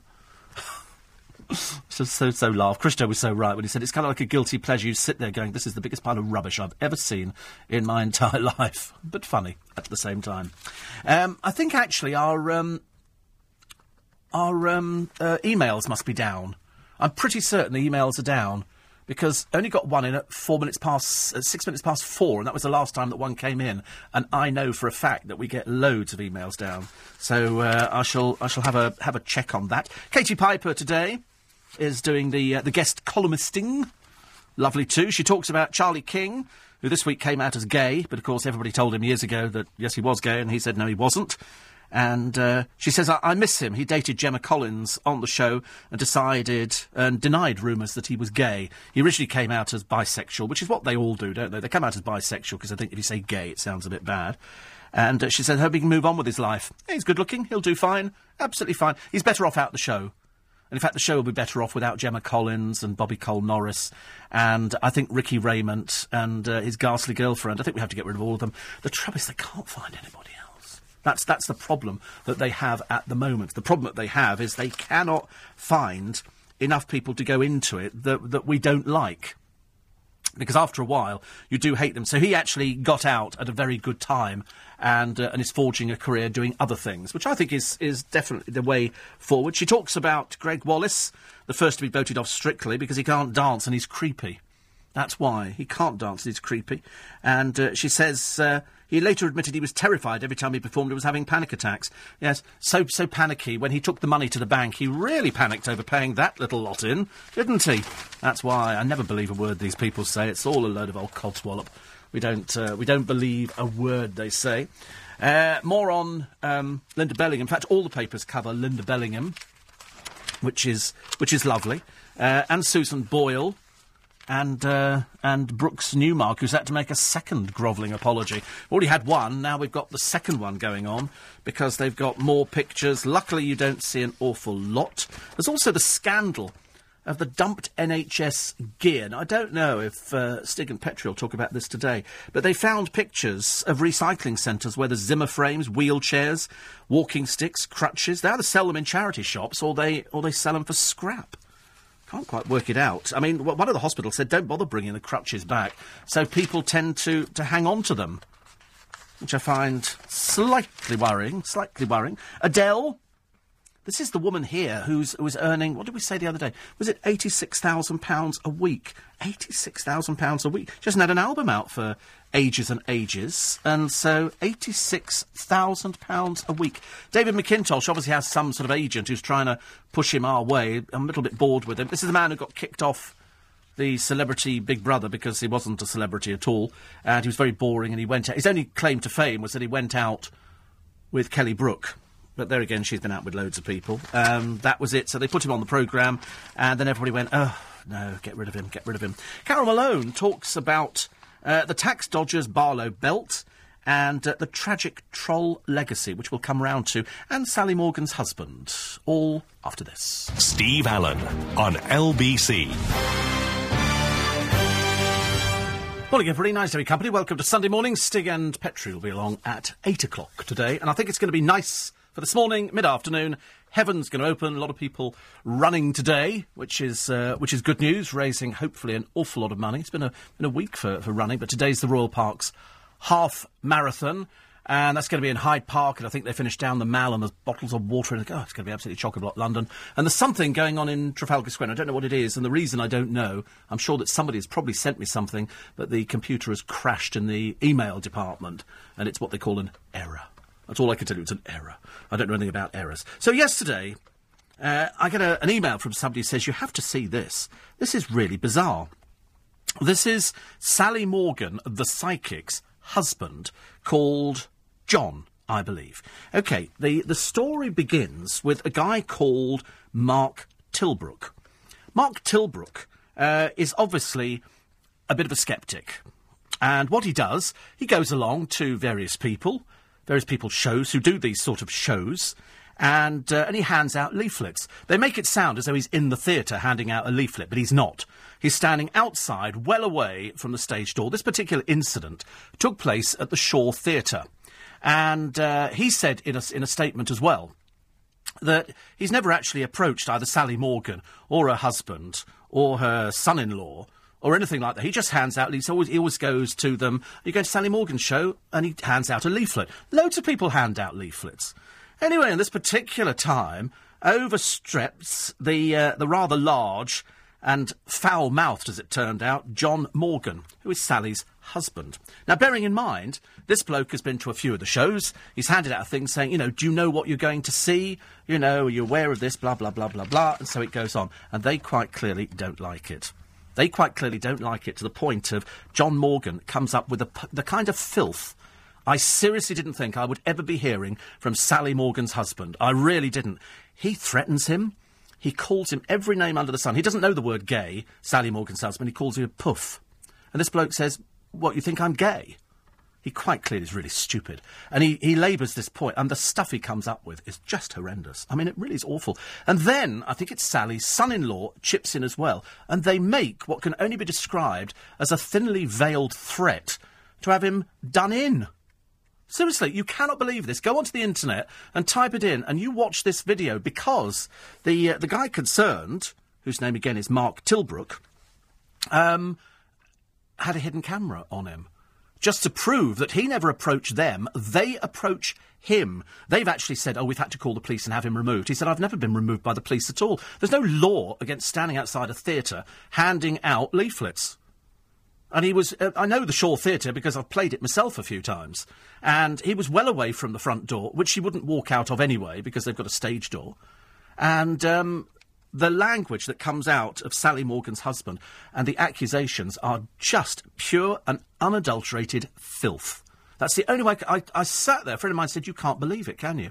You can't believe that this man, I mean, quite clearly, there's a very, very nasty side to him. And it doesn't really matter, actually, whether or not somebody believes in Sally Morgan or whether they don't. There is no excuse for the homophobia against a man who's not even gay that came out of John Morgan's mouth and the uh, the son-in-law. So in the end, quite clearly, trying to do damage limitation, Sally Morgan Enterprises, for that read Sally Morgan, has to issue a statement. And she says, I would like to apologise for any offence caused by the material. I would think so too. Why don't you just put down rampant homophobia? That would make it a lot easier, Sally. Since April twenty fourteen, OK, we're only in October, Mark Tilbrook has targeted... Oh, so she didn't write it. Mark Tilbrook has targeted Sally Morgan's live performances, handing out leaflets to audience members. On several occasions, theatre staff have had to call the police in order to get him removed. Load of cobblers. Apparently cobblers, he says. Why would theatre staff come outside the theatre to have somebody removed who's standing on a pavement? Never happens. Never, ever. There's no law against handing out things on the pavement. The first thing that I think you'll find John Morgan says is, uh, we're taking you to court for libel. He said, there's nothing libelous in these things. I'm just asking a question. So uh, then it goes on, and uh, she says here, given the abuse Sally has endured over the past three years, they're, they're, they're trying to link it to him, but of course it's nothing to do with him, which included several death threats and incidents of stalking, Sally was left fearing for her own safety one again, once again. He's sta- bearing in mind, he's standing outside a theatre, handing out a leaflet, OK? He's, he's within about thirty feet of the front door. Due to the... Bear in mind, he's, he's not even spoken to her. She just sent out the thug of a husband. Due to the continued, continual presence of Mark Tilbrook and John Morgan's ever-growing concern for Sally, he reacted angrily and out of character. What, that's... Uh, really, I thought that was normal language for him. Sally was not aware of the comments made in this video. She's very upset by the events, none more so than Mark Tilbrook, does not condone any of the behaviour and can only assume this was the cause of persistent hounding that led to this altercation. What, what, because he's handed out leaflets, Sally? Grow up. Although the Psychic Awareness Month hosted by Good Thinking Society has come to light in recent weeks, the original leaflet given out by Mark Tilbrook contained different information which both Sally and S M E felt made targeted references to her and not psychics in general, hence why legal advice had been taken. No charges have been pressed at all. Not arrested by the police, not asked to move on. You can't ask somebody to move on, as Mark Tilbrook said in this video. He said, I'm only standing on the pavement handing out a leaflet. What's the law about that? There's no law about that at all. No law at all. But once you've seen Sally Morgan's husband's rant and you've listened to the foul language that emerges from his mouth, I can only assume he must have gone back into the theatre and said, I've just... And, the, and you, it's been bleeped all the way through. It has to be, because he makes allegations about uh, other people as well. And the stuff he comes up with, this man is quite clearly sick. Sick. Absolutely dreadful. I couldn't believe it. Oh, dreadful. Anyway, you can check it out on the internet and find out yourself. Uh, my son has ordered the hot dog you mentioned. He managed to eat about two-thirds of it. I'm amazed, actually, that people would order that. Not, I'm, I'm not saying I don't like hot dogs. They do hot dogs as well in Greg's. They're actually quite nice. Malcolm says, if Craig has been kicked off Strictly because he's creepy, how come Tony Beak's still there? I don't know. She's admitted, hasn't she, the woman he's dancing with, that she can't dance for toffee. And uh, I would think she's there fraudulently. She's also admitted she's had Botox. I don't know why you'd ever admit you had Botox. I mean, it doesn't... Does that make any difference to your dancing? In her case, definitely not. And it's certainly not worked. If it's supposed to sort of take away the years, it's not worked at all, I'm afraid. Poor little Judy. Poor little Judy. Um, Steve says, uh, two women knocked on my front door yesterday and asked what bread I eat. I replied, I only like white bread. They then gave me a lecture for half an hour on the goodness of brown bread. Bloody Hovis witnesses. Bloody Hovis. It's an old one, but it's it's good, and we, we, we like to sometimes repeat old ones on the programme. And uh, Chris says, my sister-in-law went to a medium after my brother died. I asked if he said anything. She said he couldn't stop as he was off to play pool. It is funny, isn't it? You have to laugh. But people like this kind of thing. If they Listen, if they like that kind of thing... I remember a friend of mine, his uh, his wife was dying of cancer, and he went to a medium as well, hoping to fry, find some sort of crumb, comfort, some crumb of comfort. And uh, and he did. It made him feel a bit better. So for that reason... But just remember, they're sold as an entertainment. It's an entertainment. There is no... There is nothing else. She doesn't have... She's not allowed to say that she's talking to the dead. It's an entertaining... evening. That's what it is. It's an entertainment, because otherwise I think it's illegal. Certainly used to be on the radio. Certainly used to be on the radio. We weren't allowed to say that somebody was allowed to talk to the dead. Uh, it was an entertainment. There's a, there's a story in the paper today which frightened the life out of me. Sun shining off a mirror onto curtains caused them to set on fire in this couple's bedroom. Now, I mean, how many times... We've all got mirrors in the bedroom. Yeah, OK, the ceiling's just slightly different, I agree. Dad of two, Simon Worthington and his wife, Serena, had moved into their two million pound home on Friday. Flames devastated the bedroom and there was um, smoke damage throughout the hundred-year-old home. Sounds delightful, doesn't it? two million pounds. I went to Knight Frank's website the other day. I was having one of my fantasy days after two glasses of Prosecco. And I was looking at houses in London. The most expensive house they've got on their book at the moment is sixty-eight million pounds. It's quite normal around Kensington and Knightsbridge and around here, around Westminster, to find houses at thirty-five million pounds. I don't know who affords them. There's one in um, Parsons Green, which I like the look of. It's only about four million pounds, I think, and it's got a swimming pool. Oh, it looks delicious. It looks absolutely delicious. I thought if ever I won the lottery, I'd be buying a house like that. The idea of sort of, you know, say, saying to your friends, do you want to come back and I've got a pool? You know, I think, I think it's a winner. I think it's a winner. Uh, more on... Uh, the uh, the torment of Jimmy Tarbuck, who says it's just a thrill walking back on stage or playing in the Premier League, um, and he was he was gutted.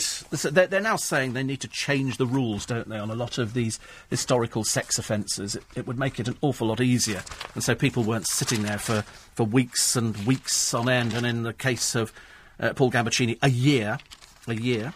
Uh, more in the papers of uh, Brooks Newmark, who's now said that he's uh, going to seek psychiatric help. I don't think it's psychiatric help. I mean, I'm, I'm sorry to sort of think that it's something... I don't think it is psychiatric help he needs.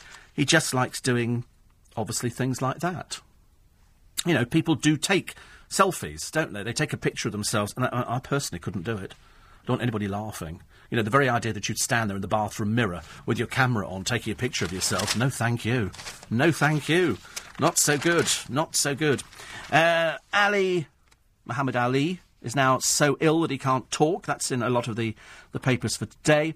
And uh, thousands of homecoming heroes facing the job scrap heap will be thrown a lifeline. David Cameron is to launch the biggest ever overhaul of services to make it easier for troops and families to adapt to life outside the forces. It's tough. For anybody who's been in the forces, listening to this programme, you know exactly how tough it is to go from uh, being cosseted on camp to having everything there to all of a sudden being out in the real world. It's not pleasant for a lot of these guys. It really isn't. Quarter to eight. Everybody, ten to eight. Uh, just ten minutes left of the programme this morning. Sorry about the uh, the email situation. I don't know why the computer's having one of its mare of a days where it sort of just it just gives up the ghost and it goes, no, we're not going to give you any emails at all today. Uh, read your comments about Lake Como, say Jerry and Mavis. Always raining. We've just got back, and you're so right, but the lakes and villages are lovely. I know, there's something appealing about it, but it is, it's just persistently raining there. I don't know why, it just just drives everybody mad, but I'm glad you had a nice time, because when I sent people there before, they've gone, oh, uh, lovely, but, but very wet, very, very wet. Not so good. Carol Malone talking about uh, Gary Barlow, who reckons fans don't give a damn about Take That's twenty million pound tax scandal. Well, I bet some do, she says. Maybe those who are dying because of an N H S which is on its knees, partly thanks to the super-rich who refuse to pay their taxes. Maybe the parents who can't get their kids into a decent school. Maybe the people who work but need benefits because they're paid a pittance and they still can't afford to eat. Barlow, Jimmy Carr and all those other celebs who use their vast wealth to avoid paying what the little people have no choice to pay should be ashamed, because every penny they dodge comes out of the pockets of those who already have nothing. Robson Green recently called celebrity tax dodgers, rude word, which he said is uh, is about right. Seems fair enough, doesn't it? And uh, Dawn says, you're making me laugh on my way to work. David says, if Sally Morgan can talk to the dead, why isn't she a judge on X Factor? That would be interesting. Why can't she come up with it? Why can't she ask her spirit guide what the lottery numbers are? Because there is no spirit guide. That's why. Oh, dear me, I don't know. Uh, eight four eight five oh, steve at l b c dot co dot u k. Don't forget, uh, this evening we repeat Stephen Fry and Sharon Corr for In Conversation, uh, nine o'clock, and you can download it as well. Carol also talks about uh, Brenda Leyland, who took her own life. This was after she was confronted by posting abusive tweets about the McCanns. Not just one or two, but as we discovered subsequently, over four thousand. Her death was tragic and shocking, but does it mean those hardcore trolls who spew out lies and filth on Twitter should not be exposed? Surely, she says, it's more urgent than ever, because now we know trolling costs lives, and its many victims now want the bullies reined in and, in the worst cases, prosecuted. Absolutely. Had uh, had Brenda Leyland still been alive, undoubtedly she would have been prosecuted. Because of this, we allow the tsunami of hatred on social media to continue. There's going to be more deaths with victims and abusers taking their own lives. In my column last week, I asked what had been going on in Brenda Leyland's head. Why, for four years, had she obsessively been tweeting vicious messages about Madeleine's parents? I asked, was she sad or lonely? Or did she get some kind of twisted kick from hurting this broken family? Only Brenda Leyland knows that. Only Brenda knew why she took her own life. Nothing I said impacted on her, as she was dead long before my column was published. But the fact remains, the media had a bigger responsibility than ever to expose this kind of bullying. And so she goes on, and she's absolutely right. These people, you know, there she was, sitting behind her twitching net curtains, but writing bile. Absolutely bile. She knew it was wrong. She knew that... Uh, that, you know, trolls don't connect. She knew when she was doorstep. First of all, she denied it. And then she went, yes, I can do what I want to do. And then, obviously, she decided she couldn't. You know, it says here, Brenda Leyland was catapulted into the public eye for just two days as a result of her tweets about the McCanns. But there have been... They've been hounded and viciously abused for seven years, yet the trolls refuse to accept that's wrong. They call their vicious missives my opinion, when it's actually online thuggery. I've had a taste of that thuggery this week, the kind of depraved abuse the McCanns and others have been dealing with for years. As a female journalist, it goes with the territory, but it can't be the case. These bullies and cowards, often hiding behind fake names, can terrorise people without legal consequences. And as for the tragic as Brenda Leyland's death is, police and journalists cannot be expected not to confront those who've threatened murder or been vicious for fear they might kill themselves. Absolutely. Absolutely. Couldn't have said it better myself. In fact, I'm sure we said that last week. These people have to be exposed, and whatever happens, very sad that Brenda Leyland took her own life, but she was a vile internet troll. Vile. Nobody knew what was going on, and as I said last week, they kept saying, oh, she was a sixty-three-year-old churchgoer in Middle England. I mean, quite clearly... That was the that was the thing that went wrong for her. Guess who's coming up on Loose Women on Monday? We've waited for this one. I'm so excited. Judy Finnegan's going to make a welcome return to television. Can't wait to see it. Can't wait to see it. Because now they make them walk onto the set, which I find a little... I mean, it's as if they're sort of doing a television sort of theatrical presentation. It's a little bit disconcerting. But uh, we've waited ages because they announced we were going to be having all these people on there. And, and I was going, Judy Finnegan's coming back to television. Having told us quite blatantly that she wasn't coming back to television, she decided to uh, to retire and write books and, and just put her feet up. And so now, since that's been announced, she's had about, what is it, three weeks? Three weeks, four weeks? And now, finally, Judy Finnegan appears on Loose Women on Monday, because apparently she likes a bit of a debate. Let's have a heated debate. And so she's going to be on the television. Can't wait to see this one. There'll be journalists up and down the length and breadth of the land watching Loose Women for Judy Finnegan coming back to television. We always said if it hadn't been for Richard Madeley talking over her, she might have got a word in edgeways, poor soul. But she didn't. She didn't, so that's why we can't wait for Monday. It'll, she'll be absolutely bricking it, I should imagine, at the moment. I would think she'll be just going, oh, no, why did I agree to do this? At the last minute, you know, why did I agree to do it? Oh, look, finally we got the emails back. Finally the emails have, have popped in, which is great, so let me try and whiz through as many as possible. Richard thinks I'm a national treasure, which probably means I was dug up somewhere and should be reburied again, which is great.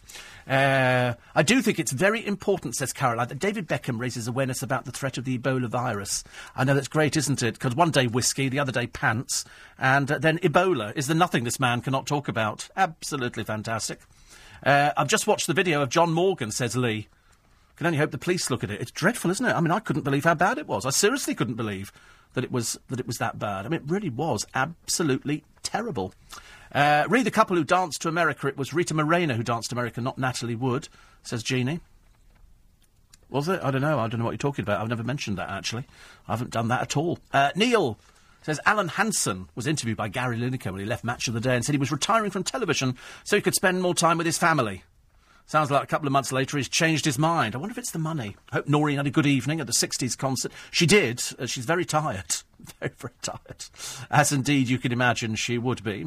Um, James says, the Italian guy on X Factor, great voice, but when he speaks, doesn't he rather remind you of Borat? I know. He, I mean, he doesn't look right, does he? He doesn't look right, but does it, does it matter? Does it matter? Um, the video... Uh, says Martin, I just viewed, appears to show somebody in a threatening mood, but shows no sign of being scared, phobic of gay homosexuality. Should the adjective be changed from the sensational? No, I don't think so. Don't think so. One here, uh, Jan, off to the tower again, said you don't really get the enormity of the installation till you're in the moat. six hundred thousand there now. It's a lovely picture, isn't it? Thank, thank you for that. Really, absolutely wonderful. And, um... enjoyed your Sharon Corr interview. Got loads of uh, people there. And uh, Jeannie says, Donny looked weird. Um, so it was... Oh, he was talking about that. I don't know. I didn't see that, but I just saw him on there. And I didn't know what he was actually, uh, what he was actually doing. Uh, eight four eight five oh, steve at l b c dot co dot u k. And that's just about... We, I think we've just run out, actually. Uh, two very interesting interviews. You're cooking with gas this morning, says Julietta. I know. I thought we were cooking with gas when we started the programme. There were so many good stories. I'm just wondering if any of the uh, newspapers are going to pick up on Sally Morgan's husband. I wonder. Have you seen it? Amazing, isn't it? Absolutely amazing. I think people are frightened of her in case she starts talking to your dead sister or something and she comes back and hits you over there with a frying pan. That's what it is. Uh, and thank you for the recommendation, says Stuart and Rob, for Jill Millard-Shapiro's book of The Windmill. It is great, isn't it? It's not the cheapest book we've ever had, but it's certainly lovely. Just about it for this morning. You can download this programme if you go to l b c dot co dot u k and uh, it'll be up there probably about half an hour's time. And then you can listen again, and then we're back again tomorrow morning with you. And if you want to continue giving to Make Some Noise, then there's a link on the L B C website, l b c dot co dot u k. Uh, I'll be back again tomorrow morning at four. The repeat of In Conversation is this evening at nine o'clock. That's just after Clive Bull and just before Duncan gets going. And his video is very good and worth watching, as is Clive, but it should have been my song. And uh, we'll do it again tomorrow morning from four as we wander through the papers to see what lovely goodies they have for us this week. I've got a, I've got a rough idea of some of the stories that might be in there, but I'm sure that Stig and Petrie will tell you more after the news. Thanks, Steve, you roguish old cad. Coming up in today's show, Jennifer Lawrence, one of the celebrities targeted in a nude photo leak, has said that the leak should be viewed as a sex crime. But are they? Also, in the week where UKIP have returned their first elected M P to government, we want to know which party has your vote and why. People from across the spectrum are beginning to vote UKIP in larger and larger numbers. We won our first M P. The Labour Party now are absolutely terrified of the UKIP vote. But first, Britain's Chief Medical Officer, Dame Sally Davis, says it's inevitable Ebola will come to Britain. Are we to blame for ignoring Ebola for so long? We want to know what you think. Give us a call, oh three four five, six oh six oh, nine seven three. From L B C, this is Stig Abel and Petrie Hoskin, and it all starts next.